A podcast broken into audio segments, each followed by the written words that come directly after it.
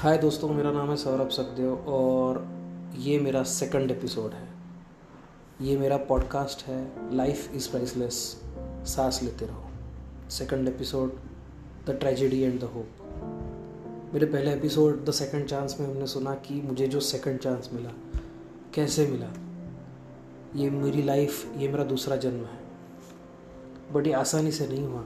बहुत उतार चढ़ाव है और ये सिर्फ़ एक चांस नहीं था दोस्तों।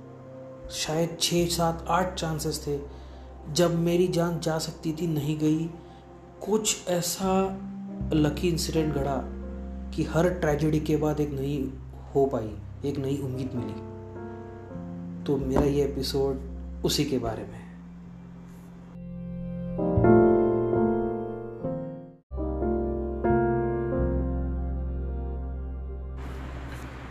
तो दोस्तों सेकंड चांस आसानी से नहीं मिलता, है ना? बहुत कोशिश करनी पड़ती है, बहुत चीज़ों के थ्रू जाना पड़ता है।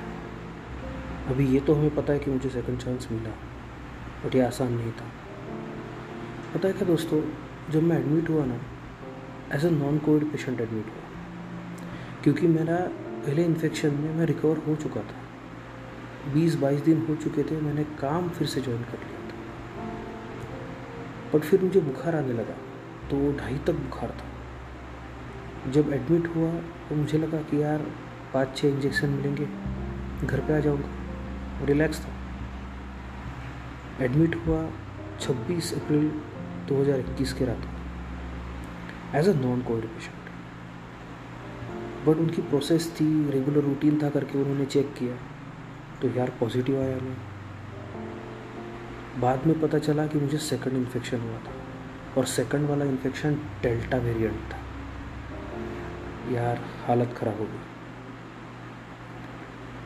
एक, मुझे उन्होंने रूम में शिफ्ट किया। शेयर्ड रूम थी। ऑक्सीजन सप्लाई दिया था दो लीटर का। बट मुझे कुछ सूझ नहीं रहा था, कुछ ठीक नहीं लग रहा था। पता नहीं क्या हुआ, मैं शायद सोया हुआ था, क्या हुआ पता नहीं। बट फिर उन्होंने मुझे एक अलग रूम में शिफ्ट किया जहाँ पे बाईपैक करके ऑक्सीजन होता है। ऑक्सीजन सप्लाई का एक इंस्ट्रूमेंट होता है। एक बड़ा सा मास्क होता है। पूरे चेहरे को ढकता है वो। और दोस्तों, मुझे लगभग सौ लीटर ऑक्सीजन सप्लाई की ज़रूरत होती थी। इतनी बॉडी डिग्रेड हो गई वो पहली ट्रेजेडी समझो। हालत ख़राब हालत ख़राब। इतना वो एयर फ्लो रहता था कि मेरे होठ सूख के फट गए थे। मेरी ज़बान सूख गई थी। कुछ ठीक नहीं लग रहा था। पानी पानी सा हो रहा था। वो बायपैक मेरी आँखों को आधा कवर कर रहा था। मेरा उन्होंने चश्मा निकाल लिया था क्योंकि वो चश्मा बीच में आ रहा था मास्क के। तो उसके वजह से मेरे आँखों में कंजक्टिवाइटिस हो गया। मुझे, मेरा नाक काम नहीं कर रहा था। इतना ज़्यादा एयर फ्लो था। मेरा पूरा गला सूख गया था। सच बताता हूँ दोस्तों, मेरे लिए वो एक हेल बोलते हैं ना हेल वैसी हालत थी। पर मैंने सरवाइव किया। मैंने होप की कि ये भी ठीक हो जाएगा। फिर मुझे एक होप आई मुझे डॉक्टर ने बताया कि एक छोटा सा ऑपरेशन करने वाले हैं कि ट्रकोस्टोमी जिसको बोलते हैं, जिसमें मेरे गले में एक छोटा सा छेद करेंगे और ऑक्सीजन की नली डायरेक्ट वहाँ से लगाएँगे, ताकि बाईपैक हट जाए। दोस्तों, मेरे लिए वो इतनी बड़ी होप थी यार छूट गई जा। ये हेल्थ से मुझे बाहर निकलने मिल रहा है। बट मुझे क्या पता था कि वो होप नहीं दूसरी ट्रेजेडी थी। क्योंकि मेरा ऑक्सीजन बढ़ ही नहीं रहा था एटी के ऊपर। तो वो मुझे वेंटिलेटर पे डाल रहे थे। अभी ये मुझे पता नहीं था। मुझे सिर्फ़ इतना पता था कि एक छोटा सा ऑपरेशन होगा जिसमें नली डायरेक्टली मेरे गले से वो डालेंगे। तो ठीक है, मैं तो खुश था। अब सही बताता हूँ दोस्तों वेंटिलेटर पे जाने के बाद मुझे कुछ याद नहीं उसके बाद के दस दिन मेरे लिए है ही नहीं। आज भी मुझे याद नहीं वो दस दिनों में क्या हुआ। हाँ मुझे जो लोगों ने बताया, वो पता है। बट एक्चुअली क्या हुआ, मुझे याद नहीं।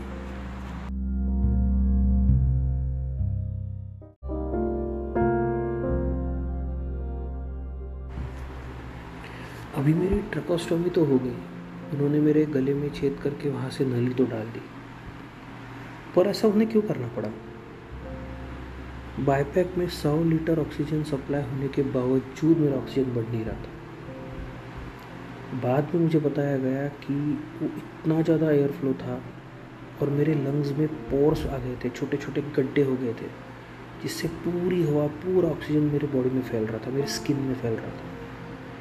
पूरे बॉडी मेरी सूज गई थी, फूक गई थी।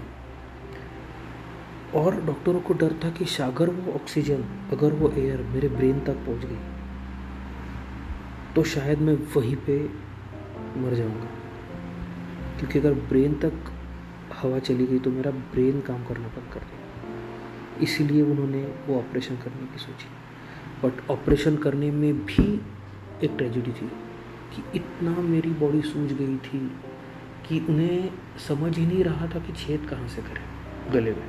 उन्हें डर था कि अगर गलती से कोई बड़ी वेन कट गई तो ब्लड लॉस की वजह से मैं जा सकता सोचो यार, इतने से गैप में तीन चार ऐसे ओकेजन्स थे जहाँ पे मैं मर सकता था।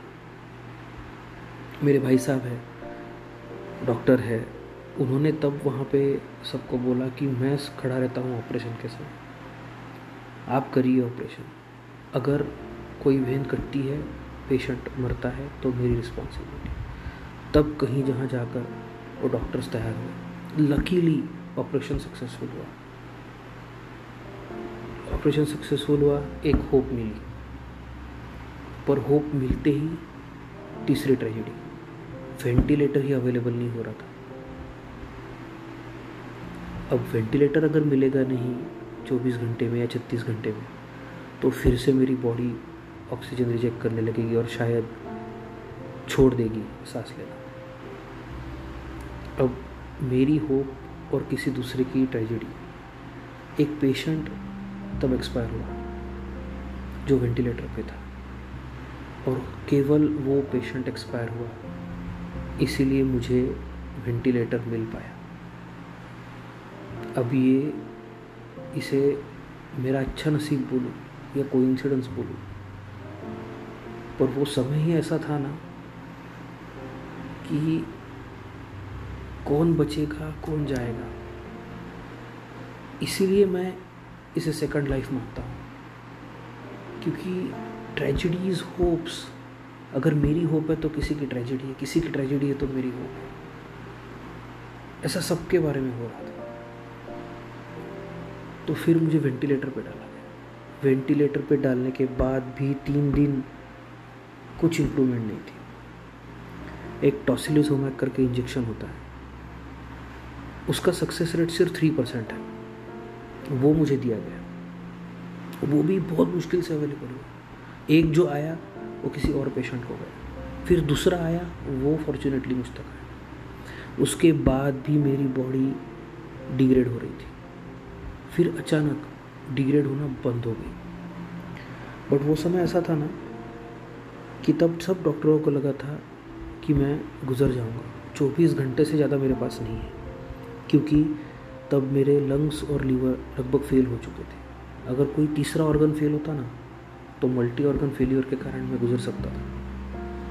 बट भगवान की दया है, ऐसा हो नहीं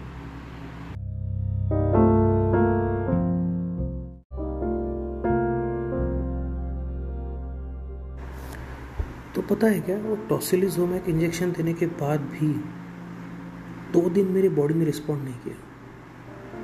एक ट्रेजिडी हो गई थी, समझो, कि वो काम नहीं आया और शायद अब मेरा वक्त आ गया है जाने का।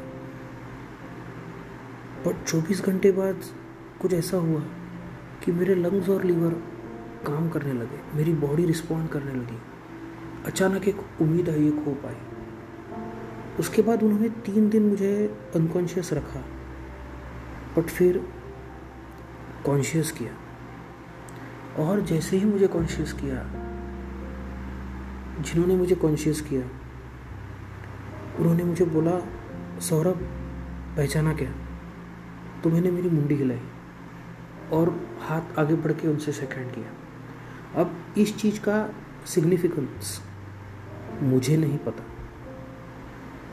बट उनके लिए ऐसा था कि इतना सब होने के बाद मैंने मेंटली भी रिस्पॉन्ड किया, उनको पहचान के और फिज़िकली भी रिस्पॉन्ड किया शेक हैंड के लिए हाथ आगे करके। इसका मतलब उम्मीद है, इसका मतलब अब मैं ठीक हो जाऊँगा। तो ये एक नई उम्मीद थी। दोस्तों कॉन्शियस होने के बाद भी मैं पाँच दिन वेंटिलेटर पर था। वो पाँच दिन के बाद वेंटिलेटर निकालने के बाद भी मैं दस दिन अस्पताल में था। मैंने मेरी बेटी का फ़र्स्ट बर्थडे मिस कर दिया। मैं वेंटिलेटर पे था जब मेरी बेटी का फ़र्स्ट बर्थडे रोज़ वीडियो कॉल आता था घर से बट घर वालों ने भी मुझे बताया नहीं। और मुझे भी डेट्स याद नहीं थी, पता नहीं था क्या है। जब मुझे पता चला ना दोस्तों, मैं रोया वहाँ पर बहुत रोया। कि मैं मेरी बेटी का फ़र्स्ट बर्थडे मिस किया। जब वहाँ पे फिजियोथेरेपिस्ट आए ना, जब मुझे वो थोड़ा बिठाना सिखा रहे थे, थोड़ा सा, उनके सामने जब मैं रोया तो उन्होंने मुझे एक ही बात बोली कि ठीक है बेटा फ़र्स्ट बर्थडे ही मिस हुआ है ना, आने वाले कई साल, आने वाले कई बर्थडेज तुम्हें सेलिब्रेट करने हमें तो लगा ही नहीं था कि तुम कभी उठ के बैठ पाओगे। पर तुम बैठे हो ना ये मिरेकल है कि तुम बैठे हो, ज़िंदा हो। ठीक है यार, एक बर्थडे छोटा। दोस्तों, वो एक उम्मीद थी, जिसके कारण मैंने एक्सेप्ट किया कि हाँ यार, कुछ बहुत बुरा हुआ बट मैं ठीक हो जाऊँगा। वक्त लगेगा, पर मैं ठीक हो जाऊँगा। तो ऐसा था, दोस्तों। कुछ ना कुछ हर एक दो दिन में होते गया। कुछ ना कुछ एक दो दिन में होते गया कि जहाँ तीन चार बार ऐसा था कि जहाँ मैं जा सकता था, जहाँ जब मैं गुज़र सकता था, मर सकता था। कुछ कुछ ना कुछ ऐसा हुआ जिससे मैं बच गया, वापस आते गया। बस यही कहानी है the tragedy and the hope की।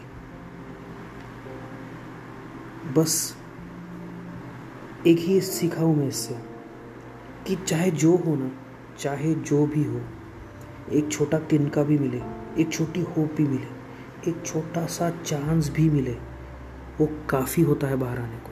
कभी भी उम्मीद नहीं छोड़ना, कभी भी एफर्ट्स नहीं छोड़ना, चाहे जो हो ना, हर सिचुएशन से हम बाहर आ सकते हैं। बस हमें उम्मीद नहीं छोड़ना, बस करते रहना है जो सही है। बराबर सही समय आने पे हम लोग बाहर आते हैं। सही समय आने पे हमें हमारा रास्ता मिलता है।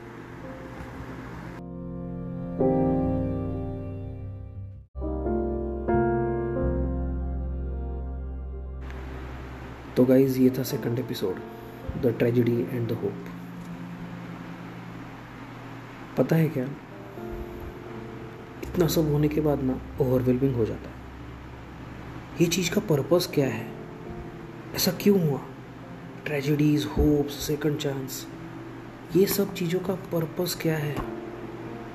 तो यही है मेरा थर्ड एपिसोड द पर्पस तो सुनते रहिए बेल आइकॉन पे क्लिक करिए ताकि आपको नोटिफिकेशन आता है। प्लीज़ फॉलो करिए शेयर करिए, और मेरे इस एपिसोड को रेट करिए। उम्मीद है कि आप मुझसे जुड़े रहोगे, मेरी पूरी कहानी सुनोगे। और शायद मेरी कहानी से कुछ सीख पाओगे जैसा मैं सीखा हूँ लाइफ को इम्पोर्टेंस देना। वैसे शायद तुम लोग भी सीख पाओ। नेक्स्ट टाइम बात करते हैं। दोस्तों, मेरा हर एपिसोड ट्यूसडे और फ्राइडे को आएगा, हर हफ़्ते। तो प्लीज़ सुनते रहिए फॉलो करिए शेयर करिए।